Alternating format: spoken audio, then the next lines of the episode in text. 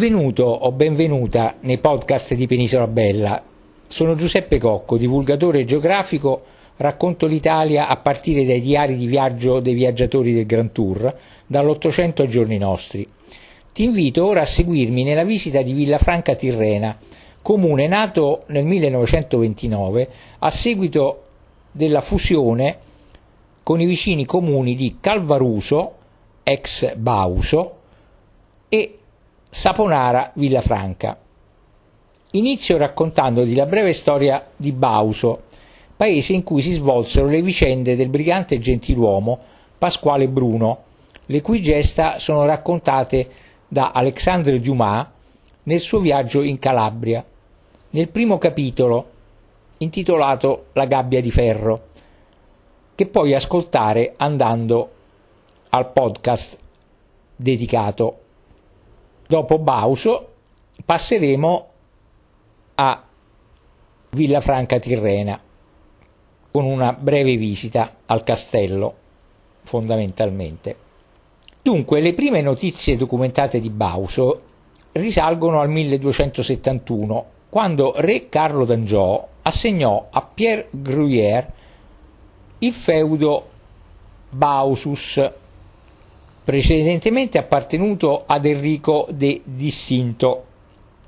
In epoca aragonese il feudo Bauso, insieme al vicino Calvaruso, appartennero a varie famiglie nobili, Manna, Gioeni, Giovanni da Taranto, fino ad arrivare al 1399 al tesoriere del regno Niccolò Castagna, alla morte del quale i feudi andarono in dote alla nipote Pina e per via femminile passarono prima ai Bonifacio e poi ai Ventimiglia, ai Lagrua, ai Pollicino, ai Merulla e agli Spadafora.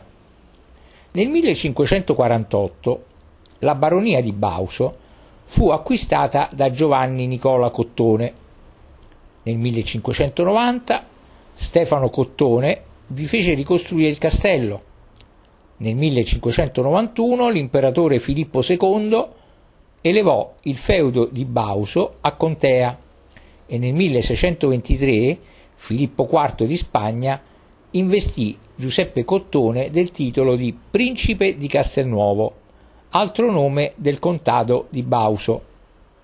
Nel Settecento l'abate Vito Amico ci informa che il territorio di Bauso era coltivato a frutteti e a gelso e che l'aria era malsana. Da altri documenti sappiamo che il paese, con il suo fondaco, situato nell'attuale piazza Dante, all'epoca piazza del Fondaco, attivo già nel secolo XVI, anno 1500, era punto di sosta lungo la strada Palermo-Messina.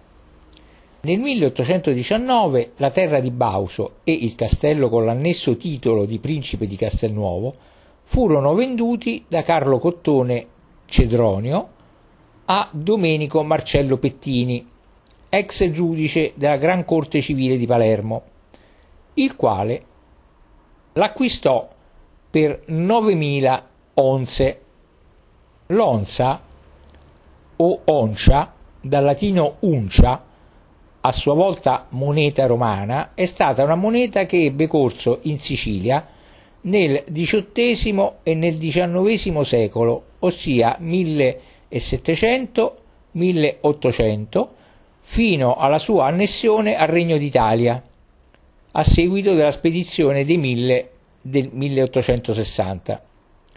L'onza corrispondeva a 30 tari, i tari a loro, a loro volta deriv- derivavano come parola dal latino tarenus, che a sua volta veniva dall'arabo tari, ovvero fresco di conio. I tari nacquero come moneta araba d'oro al peso di circa un grammo del valore. Tornando a Bauso, quindi, il paese divenne comune autonomo nel 1825 e fu soppresso nel 1929 in seguito alla fusione, come ho detto prima, con i vicini comuni di Calvaruso e Saponara Villafranca, creando il nuovo comune di Villafranca Tirrena, del quale rimase capoluogo. Bauso quindi divenne Villafranca Tirrena, anche se continuò a chiamarsi Bausu in siciliano. La stessa Villafranca Tirrena porta questo nome in siciliano. È un comune affacciato sul Mar Tirreno, fa parte della città metropolitana di Messina in Sicilia e i suoi abitanti sono detti villafranchesi. Per la visita a Villafranca Tirrena, interessante per la storia legata al centro di fondazione di Villafranca, è il castello di Bauso, oggi conosciuto infatti anche come castello di Villafranca Tirrena. È un edificio fortificato di cui scrisse anche il drammaturgo francese Alexandre Dumas durante una delle tappe dei suoi viaggi in Sicilia nel 1838, raccontando la storia del brigante locale Pasquale Bruno, francesizzato da Dumas in Pascal Bruno, che è strettamente legato alla storia del castello. Questo un passo scritto da Dumas. Ascoltate, mi disse, non dimenticate di fare una cosa quando andrete da Palermo a Messina, per mare o per terra. Fermatevi al piccolo paese di Bauso, vicino alla punta di Capobianco. Di fronte a un albergo troverete una strada in salita che termina a destra con un piccolo castello a forma di cittadella. Alle mura di quel castello si trovano appese due gabbie. Una è vuota, nell'altra biancheggia da vent'anni la testa di un morto. Domandate al primo viandante che incontrerete la storia dell'uomo a cui appartenne quella testa e avrete uno di quei racconti completi che dipingono tutta una società, dalle montagne alla città, dal contadino al gran signore. Ancora il castello fu così illustrato da Francesco Nicotra nel suo dizionario illustrato dei comuni di Sicilia del 1907. Castello del Conte è detto Castelnuovo e da esso, che è signoreggiante il paese, prese il titolo di il Principato. Vi si accede da un lato percorrendo tutta la amenesissima villa, nella quale i viceré spagnoli solevano riposarsi nei loro viaggi da Palermo a Messina e dall'altro di fronte l'attuale chiesa madre. Quindi il castello, residenza secondaria della famiglia Cottone, fu spesso adibita a rifugio dalla cittadinanza in caso di attacchi barbareschi di pirati e corsari provenienti dal prospicente specchio di mare. In assenza di fonti scritte, per la particolare posizione panoramica, è molto verosimile che l'area abbia ospitato nelle trascorse epoche torri d'avvistamento o particolari sistemi difensivi.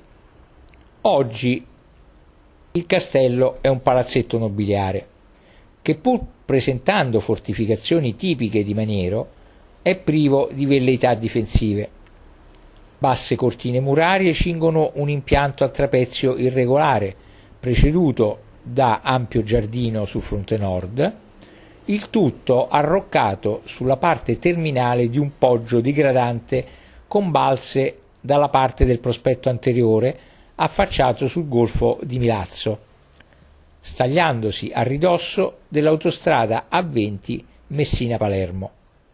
La cinta muraria presenta tre baluardi, rispettivamente ad ovest, nord ed est, che in, ed ingloba l'ingresso con portale. Il corpo principale consta di due elevazioni e un portalino al centro con accesso mediante rampe di scale con sviluppo isoscele. Ogni ala comprende balconi con inferriate al piano terra, finestre al piano superiore, i parapetti del coronamento sono intervallati da merli ghibellini a coda di rondine. Stesso motivo ripreso anche sulle recinzioni delle terrazze. A partire dal 1819 fu la famiglia dei Pettini ad arricchire gli interni con busti dei principali esponenti collocati in nicchie, ciascuno corredato da cartiglio contenente un breve ritratto del componente. Ai busti si alternano sculture raffiguranti Dante, Virgilio e Tasso e statue riproducenti le quattro stagioni. Il salone presenta possenti passaggi con architravi o archi in pietra, un monumentale camino in stile rinascimentale, lo stemma dei due casati. La cappella e parzialmente una terrazza presentano brani della fastosa pavimentazione in maiolica, mentre gran parte delle decorazioni e degli ornamenti sono andati perduti. Intorno al perimetro del castello c'è un giardino all'italiana. Una passerella collegava direttamente il corpo centrale del castello ad un laghetto nel quale una serie di fontanelle intrattenevano nel giardino con giochi d'acqua e davano vita alle cascate delle grotte artificiali intitolate ai tre canti della Divina Commedia, Paradiso, Purgatorio ed Inferno. Per la costruzione del giardino sono state utilizzate pietre di colore diverso e vetri multicolori e al suo interno insistevano opere artistiche di pregio come la fontana dei quattro leoni. A ridosso della terrazza anteriore, colonne e pilastri testimoniano l'esistenza di un pergolato a galleria. Fu la famiglia dei Pettini ad arricchire l'edificio del castello di Bauso con i rilievi marmorei, come ho già detto, e anche a creare il giardino all'italiana. Un'altra opera interessante che si trova a Bauso, Villafranca Tirrena, è un'opera circondata da una leggenda. È la statua lignea dell'Ecce Homo, scolpita dal frate umile da Petralia. A Cabarrusu c'è un signori. Questa è una delle espressioni comuni che indicano la fede genuina, schietta e popolare che lega la gente del luogo al santuario di Gesù Ecce Homo. Intorno alla statua, come ho detto, aleggia un mistero che rende ancora più mistico il luogo stesso. Infatti la statua di legno del crocifisso fu commissionata dal principe Don Cesare Moncada a frate umile da Petralia, noto scultore e crocifissista del tempo. Il mistero cominciò dalla scelta dell'albero di cipresso, dal quale il frate avrebbe dovuto trarre la scultura. Ma nessun albero sembrava adatto, fin quando non comparve improvvisamente un cipresso dalle foglie luccicanti. Questa apparizione venne interpretata come un miracolo. Altra particolarità fu il fatto che Frate Umile aveva delle abitudini particolari. Infatti era solito chiudersi nel suo laboratorio, non permettendo a nessuno di entrare e prima di cominciare a scolpire soleva sottoporsi a pratiche ascetiche. Egli, infatti, chiese al principe una stanza del castello nel quale dedicarsi al suo lavoro. Dopo qualche tempo il principe chiese al frate scultore come procedesse il lavoro e il frate gli rispose che entro poco tempo il Cristo sarebbe stato completato e sarebbe stato possibile così portarlo in processione alla chiesa del convento. Passarono pochi giorni e il frate consegnò, consegnò come previsto al principe le chiavi della stanza, pregandolo di non entrare prima della processione però. Il principe fece questa promessa, ma la principessa, spinta dalla curiosità, convinse il marito a entrare e inesprimibile fu la loro meraviglia quando videro che la statua era tutta rifinita, tranne che nel volto, nonostante il frate avesse loro assicurato che era pronta. Giunta l'ora della processione, la stanza fu aperta e i principi, consapevoli dell'aspetto precedente, furono ora estasiati dal suo volto, come se a ultimarla fossero stati gli angeli. Quale sia il limite tra realtà e leggenda non possiamo dimostrarlo. Possiamo solo dire che di chiunque sia l'opera, il Cristo è ritratto in un contegno regale nonostante le sofferenze inflitte dalla flagellazione e dal dolore, dolore che è ancor più spiritualizzato dall'espressione del volto che racchiude il mistero della risurrezione e della vittoria finale sulla morte.